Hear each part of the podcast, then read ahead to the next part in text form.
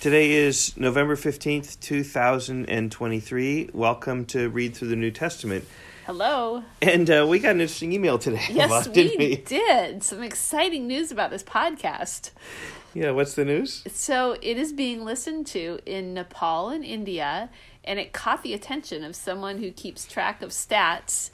And apparently, it is the number one podcast in Christianity, like in the Christianity category in Nepal.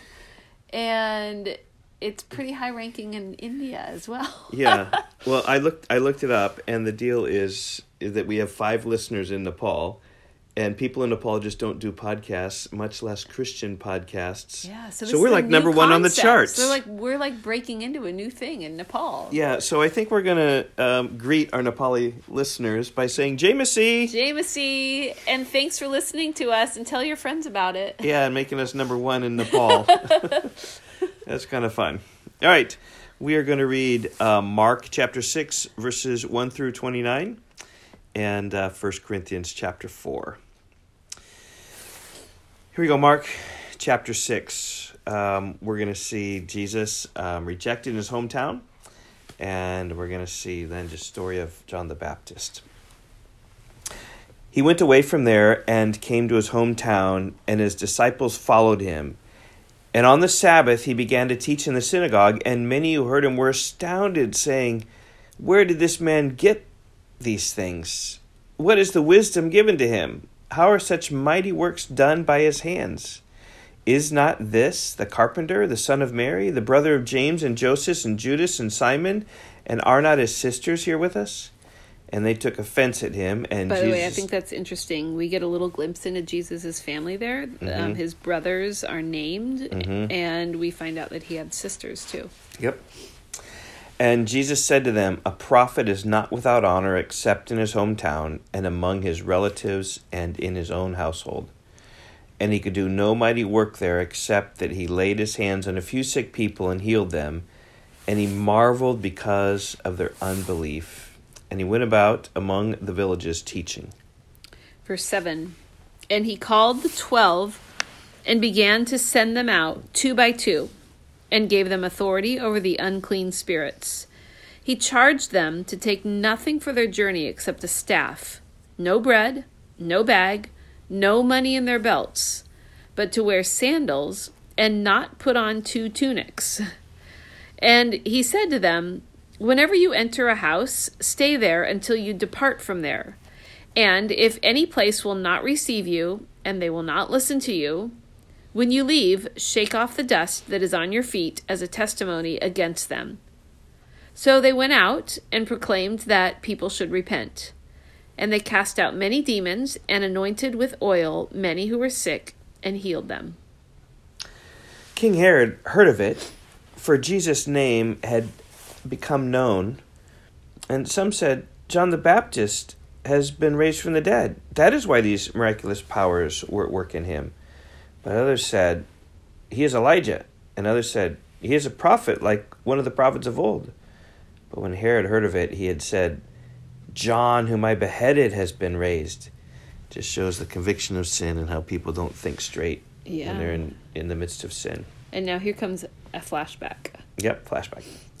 Uh, for it was Herod who had sent and seized John and bound him in prison for the sake of Herodias, his brother Philip's wife, because he had married her. For John had been saying to Herod, It is not lawful for you to have your brother's wife. And Herodias had a grudge against him and wanted to put him to death. But she could not, for Herod feared John, knowing that he was a righteous and holy man, and he kept him safe.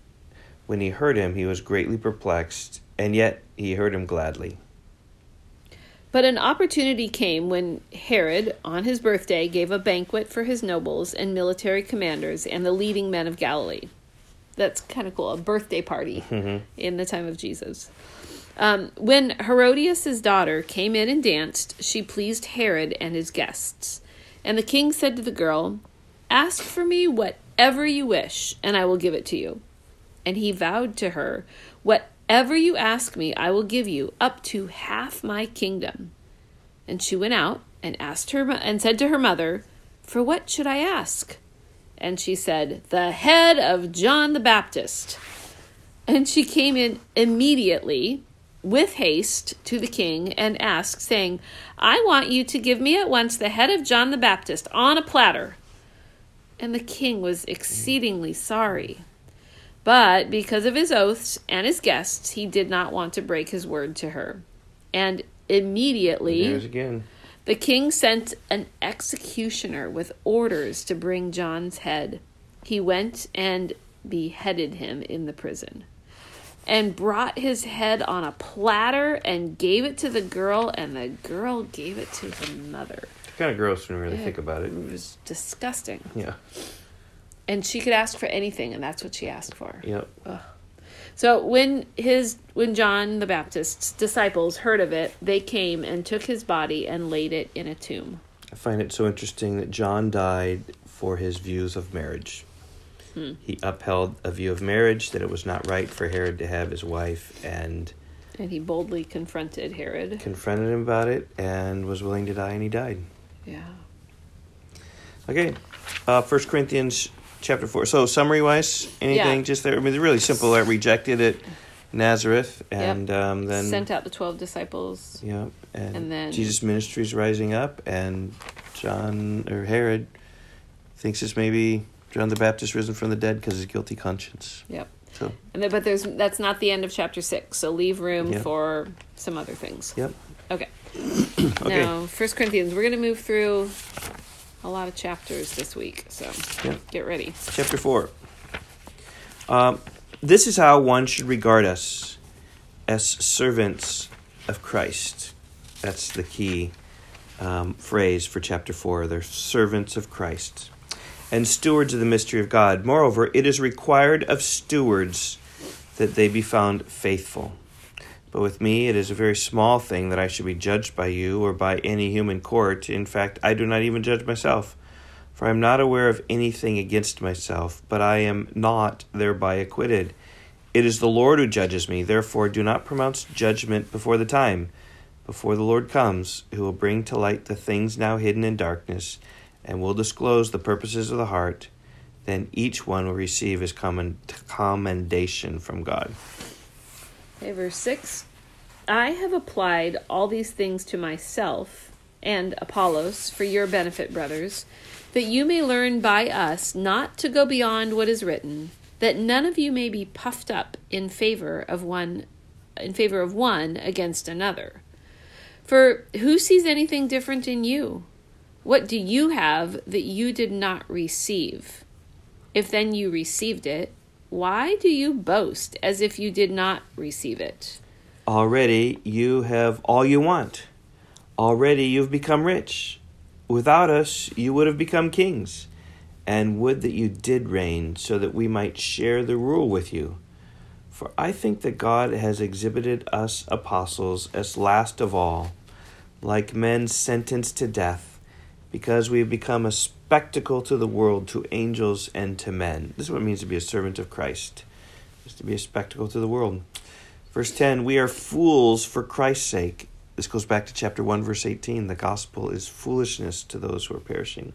We are fools for Christ's sake, but you are wise in Christ. We are weak, but you are strong. You are held in honor, but we in disrepute. To the present hour we hunger and thirst. We are poorly dressed and buffeted and homeless. And we labor, working with our own hands. When reviled, we bless. When persecuted, we endure. When slandered, we entreat. We have become, and are still, like the scum of the world, the refuse of all things. I do not write these things to make you ashamed, but to admonish you as my beloved children. For though you have countless guides in Christ, you do not have many fathers. For I became your father in Christ Jesus through the gospel. I urge you then, be imitators of me. That is why I sent you Timothy, my beloved and faithful child in the Lord, to remind you of my ways in Christ, as I teach them everywhere in every church. Some are arrogant, as though I were not coming to you. But I will come to you soon, if the Lord wills, and I will find out not the talk of these arrogant people, but their power. For the kingdom of God does not consist in talk, but in power. What do you wish? Shall I come to you with a rod or with love in a spirit of gentleness? Yeah, I think the whole key is that he's a, a servant of Christ, and what that means is that he is weak, where the others consider themselves strong. He considered himself the, the scum of the world in verse 13. Hmm. It's like the stuff on the pot you try to get off. Okay, and if you remember in class today, we talked about the big structure of the book that chapters one through six were problems and solutions, Mm-hmm. and then seven through fifteen was questions and answers. So, like, what what would be what would be the The problem, Problem here here. is that they are viewing the apostles with contempt. Hmm. That they think themselves so much better than Paul. yeah okay And Paul tries to set him straight, like he was, you know, he says, "Oh, I wish you were king, so we could reign with you." Like yeah he's kind of kind of sarcastic there. sarcastic, right? mocking there. But Mhm. he just said, right, even in verse fifteen, "I became a father, your father in the gospel. Just imitate me." Like there's the solution. Don't don't despise me, but imitate me. And uh, power comes through weakness. Mm. Um, Maybe Paul's trying to help them understand him. yes, very much so. Understand, understand what an apostle is and trust Yeah. him. Yeah. Okay. All right. Well, that should help you for your summary. Thanks. We will see you guys tomorrow. Okay. Bye. Bye.